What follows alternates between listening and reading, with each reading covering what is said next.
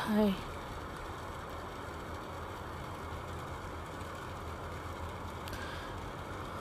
Jujur, kangen banget. Kangen buat dengerin cerita-cerita random kamu. Dan sekarang, kamu udah gak ada di sini. Terus, kalau kamu pergi juga, aku harus cerita ke siapa? Terus, kalau kamu bukan rumah,